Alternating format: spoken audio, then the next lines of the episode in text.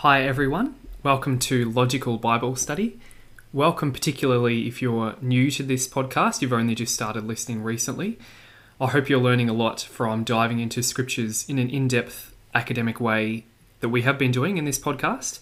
Um, I know so many of you have been blessed uh, by by this podcast, and that was always the goal. We wanted to give you something a bit different that's that uh, no other ministry is really doing every day diving into the text of the, today's gospel in a really academic, rigorous way, but also in a way that's accessible um, in short 20 or 30, 30 minute chunks every day. We give you the tools to help you understand the meaning of today's gospel. Today is one of those really interesting um, gospel passages that I think sheds a lot of light on Jesus, and in particular on his relationship with the Pharisees. So we're looking at Matthew chapter 23, verses 23 to 26. Jesus said, Alas for you, scribes and Pharisees, you hypocrites!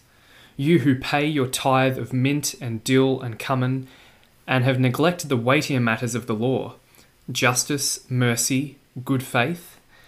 These you should have practiced without neglecting the others. You blind guides! Straining out gnats and swallowing camels. Alas for you, scribes and Pharisees, you hypocrites! You who clean the outside of cup and dish and leave the inside full of extortion and intemperance. Blind Pharisee, clean the inside of cup and dish first, so that the outside may become clean as well. So, we're in Matthew chapter 23, and this is, I think, the most important chapter in understanding Jesus' relationship with the Pharisees and the role of the Pharisees in society. So, often you'll hear these really simplistic explanations like uh, the Pharisees placed too much emphasis on tradition, or Jesus didn't like the Pharisees because they had given themselves too much power that God didn't want them to have. All of those are too simplistic. If you really want to understand what the Pharisees are on about, what Jesus' criticism of them is, read Matthew t- chapter 23 in its entirety. And obviously, we can't do that today. We're just looking at um, a short section of it. Um, but it's a really important chapter if you want to get your theology of Jesus correct, I would say. If you want to understand where Jesus is coming from with the Pharisees, you must read Matthew chapter 23. So, what's the setting here of today's passage? It looks like it's in the temple because that's where Jesus has been uh, just prior to this. It's the last week of his life. This is the final conflict between Jesus and the Pharisees, and it's the fiercest. It's the last, well, it's the last week of his life. In Matthew chapter 23, Jesus gives a wide ranging critique of the practices of the Pharisees. He really gets to the point in what the Pharisees are doing wrong and what he thinks about them. He's quite harsh in a lot of his words. Um, in fact, later in this same um, speech he gives to the Pharisees, he basically says to the Pharisees, You're going to hell. Um, that's pretty much the language he uses. Um, so it's a speech of Jesus that's well worth studying. Now, earlier in the conversation, so in verses 1 to 12, Jesus said some really interesting things. Um, so, in verses 1 to 12 of chapter 23, Jesus confirmed that the Pharisees sit on Moses' seat, so they should be listened to because they have legitimate authority. A lot of Christians miss that. And he also said in that passage that his disciples should not imitate the Pharisees, although they should listen to them, um, because the Pharisees stop people from coming closer to God in the way that they act. Now, that is such a fundamental passage, the first part of Matthew chapter 23. So I would recommend, before even we get into today's episode, I would recommend uh, that you as a listener should go back and read the start of Matthew chapter 23. Um, and you can listen to it in the podcast archive. So that passage um, is read on Tuesday of week two in Lent and it's also Saturday of week 20 in ordinary time. It's also read on one of the Sundays as well, but Tuesday of week 2 in Lent and Saturday of week 20 in ordinary time. That has actually proved to be one of the most popular episodes in the podcast to date. A lot of people have really got a lot out of listening to that episode. So see if you can chase that passage down. Uh, Tuesday of week 2 in Lent would be the best place to look for that one. Now, just after that, verses 13 to 22, Jesus intensified his words about the Pharisees preventing people from entering the kingdom. and he corrected their false views about swearing on sacred objects. So that's read on Monday of week 21 in ordinary time, which might be um, prior to the episode you're listening to today, unless there was a feast day prior to this. Now that leads right into today's reading. We're starting at verse 23 today. So here's what he says to the Pharisees Alas for you, or woe to you, is a better translation there.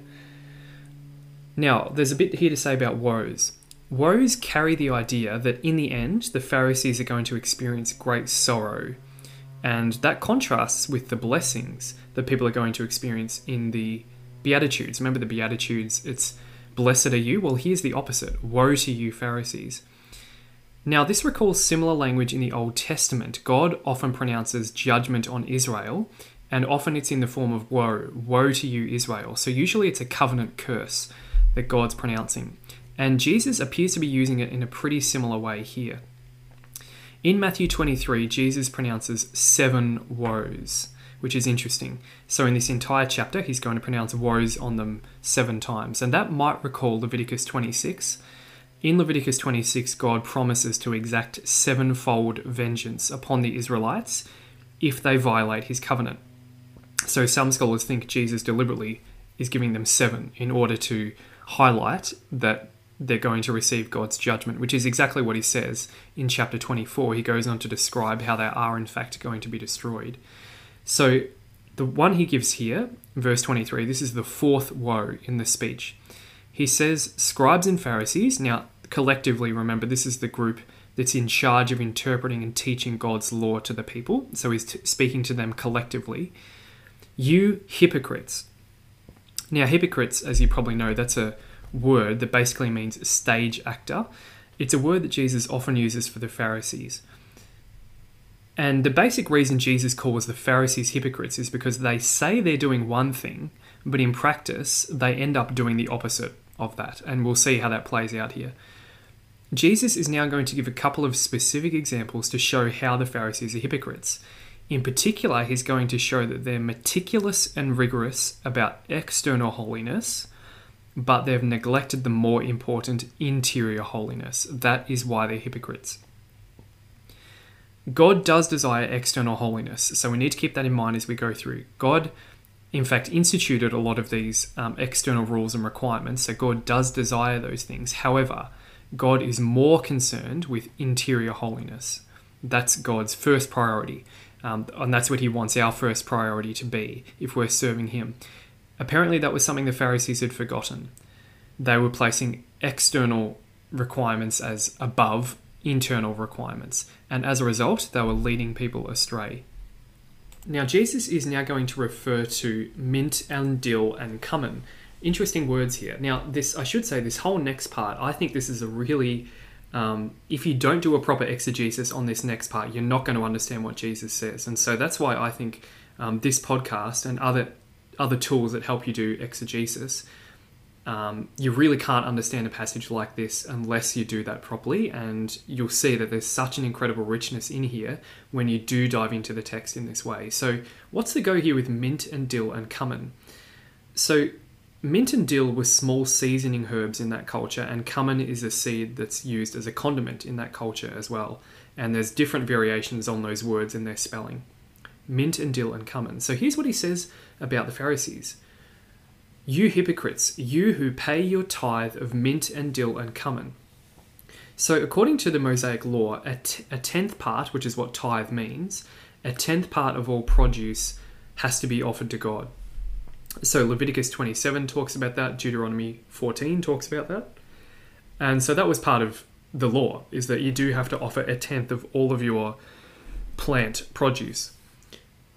And apparently, the Pharisees were very good at that, actually. In fact, they fulfilled it even down to their mint and dill and cumin. So they were even so precise that they counted out a tenth of their, mil- uh, of their mint, a tenth of their, of their dill. Jesus' point here is that they fulfill this one tenth law precisely, even to the most insignificant of herbs. So they actually fulfill this law um, very, very precisely. They're probably even going above what the law requires because the law doesn't mention these small herbs, it just talks about larger grain plants. Um, but here, the Pharisees take that law so seriously that they apply it even to the smallest of herbs. But here's what Jesus says is the problem with that You have neglected the weightier matters of the law justice, mercy, and good faith. Now, I should just say faith there justice, mercy, and faith. Now, here we learn one of the biggest problems with the Pharisees, and this is an important verse, I think. They were not keeping God's most important requirements of the law. They were not practicing justice, mercy, and faith, which is what God is most concerned with. These are the ones that correspond to internal righteousness. And I do think this is a key verse in understanding Jesus' view of the law. Jesus doesn't disregard the Old Testament laws, he just thinks some are more important than others. And there's quite a few good scholarly papers out there about this particular verse because it does shed light on a lot of other things. So, justice, mercy, and faith is what God primarily wants, but apparently the Pharisees have forgotten about that. Now, that was always the purpose of the Mosaic Law. Often you might hear this claim that the Old Testament was more about external righteousness, that's all God wanted, and then the New Testament comes along, and now God doesn't care about that anymore, and He just wants internal righteousness. Actually, even in the Old Testament, those external laws were always directed towards justice, mercy, and faith. That was always what God's primary concern was. If you look at even in Deuteronomy, early in the Bible, Deuteronomy 10, verse 16, God says to the Israelites, Circumcise your heart. That's what he wants them to do. He wants internal righteousness. And then in Ezekiel 36, verse 17, Ezekiel says, through uh, with God's inspiration, that immoral actions are what cause impurity not external washings. It's actually immoral actions that are the source of true impurity. So when Jesus talks in those terms, he's actually just backing up what a lot of the Old Testament says. So the external requirements of the law, like doing washings, doing tithing, they were supposed to remind the Jews of the requirement for internal holiness. They were supposed to be reminders of being totally dedicated to God internally and externally. But in the time of Jesus, and even in the Old Testament, some had made it more about the externals and had forgotten the internals. This is a key thing. If you can understand that, you'll understand a lot of Matthew's gospel. It's a big theme that runs all the way through. Jesus is constantly telling the Pharisees, You're doing the externals pretty well, but you've forgotten the internals, which are more important. And in the Sermon on the Mount, what does he say to his disciples? Unless your righteousness exceeds that of the Pharisees, you will not enter the kingdom of heaven. And in that context, what he means is you need to have internal righteousness, not just external. This is a key verse because it teaches us that Jesus' view of the law, and this is also the view of the Catholic Church as well, is that some aspects of God's law are more important than others. Some some versions of fundamentalists don't understand this, but it's Jesus' teaching. Some aspects of God's law are more important than others. And in particular, as we've seen in the last couple of weeks, Jesus says the requirement to fulfill the two love commandments love God, love neighbor they correspond most closely to God's will. Those are the most precise formulations of what God expects of people, whereas some of the other laws are concessions that God made for sinful people, even though they don't correspond to his ultimate will, for example, the divorce law. So, if we as Christians, and this applies to all people who, who are trying to follow God, if, we we'll, if we fulfill other laws in the Old Testament, but we don't fulfill the two love commandments, we're not really holy. That is Jesus' teaching. Jesus here puts himself in a long line of Old Testament prophets who've always made the same point. God desires mercy, not sacrifice. That's what Hosea says. And Jesus has come to remind them of God's priorities. So then Jesus adds this comment, which is quite useful. He says, These you should have practiced without neglecting the others. So here Jesus adds an important qualifier. The external holiness things the Pharisees were doing are required. So we shouldn't see this as Jesus saying, Stop, doing, stop doing your external things. Here he actually says you should be doing that as long as you do the others as well. He's saying that the external holiness things are required, but the internal ones are even more important. So, in fact, the basic understanding here is if the external laws are practiced without the internal ones, it's not pleasing to God. On the other hand, if we are internally righteous, then the external acts we do become more genuine and more pleasing to God. Isn't it amazing how all these different things come together when you just shift your perspective a bit and really dive into the text? uh, all the pieces start to fit together and you can really see what Jesus is on about and what the issue with the Pharisees is. And I, I believe you can't fully understand Jesus unless you're willing to look at the Gospel of Matthew in particular to see what Jesus' view is of the Old Testament and what his view is of the current leaders who were teaching people the Old Testament in his time. Um, it's very hard to get a full picture of Jesus unless you're really willing to do the kind of study that we do in this podcast. So, with that said, we should be asking what's the application to us today? And I think on a basic level, we can certainly say that as Christians, we can possibly fall into the same trap of placing um, peripheral things and making them central and forgetting about the, the things that God wants us to do the most. We can make small issues big issues, basically, whether that comes to particular parts of the Bible, whether that becomes uh, particular parts of church teaching.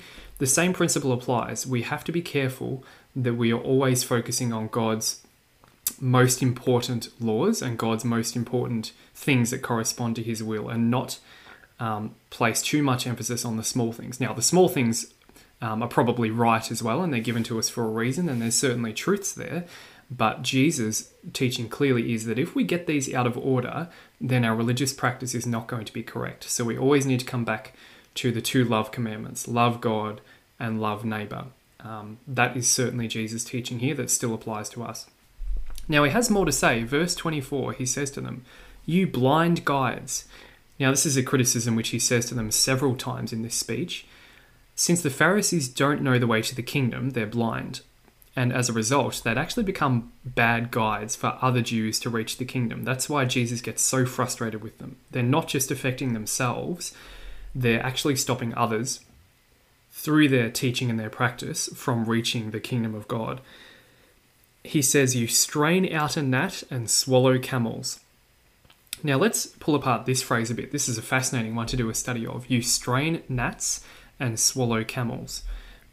Now, the Jews at the time would literally strain out gnats from their meals. Certainly the Pharisees did, because the law, the Mosaic law, says that gnats, these small little fly things, they're unclean animals and they're not to be eaten. Leviticus 11 says that you should not eat a gnat.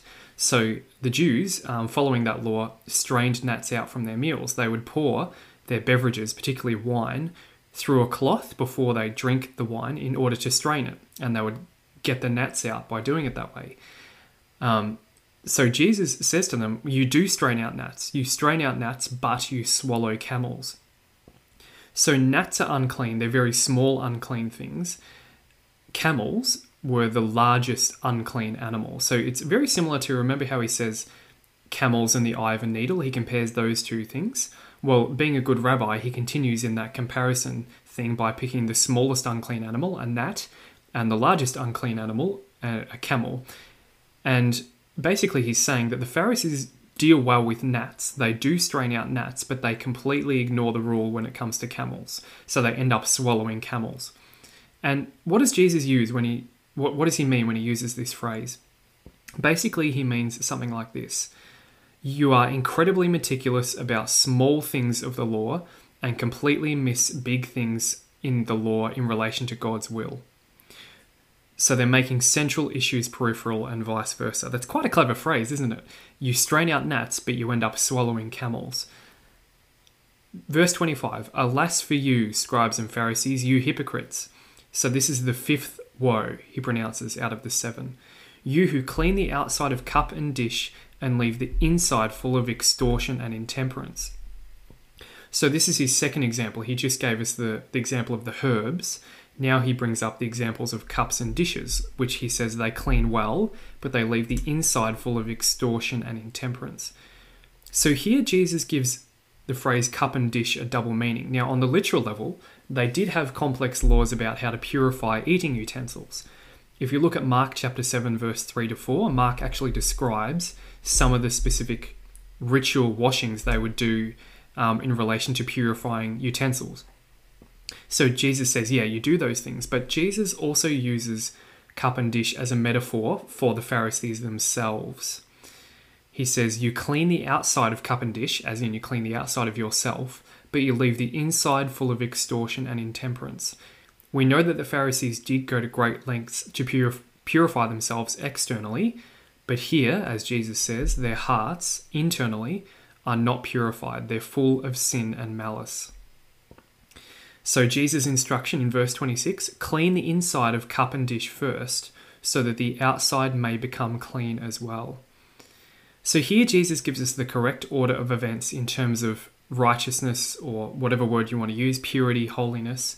Here, Jesus says one must become internally pure first through obedience to God's central commandments and with God's grace. So, internal righteousness has to come first if it's true righteousness.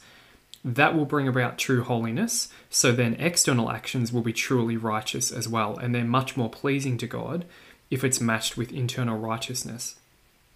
And of course, that's essential. Um, a key thing that Jesus has come to reveal about the kingdom of God. God desires transformation of our hearts in order to be truly pleasing to Him and truly in line with His will.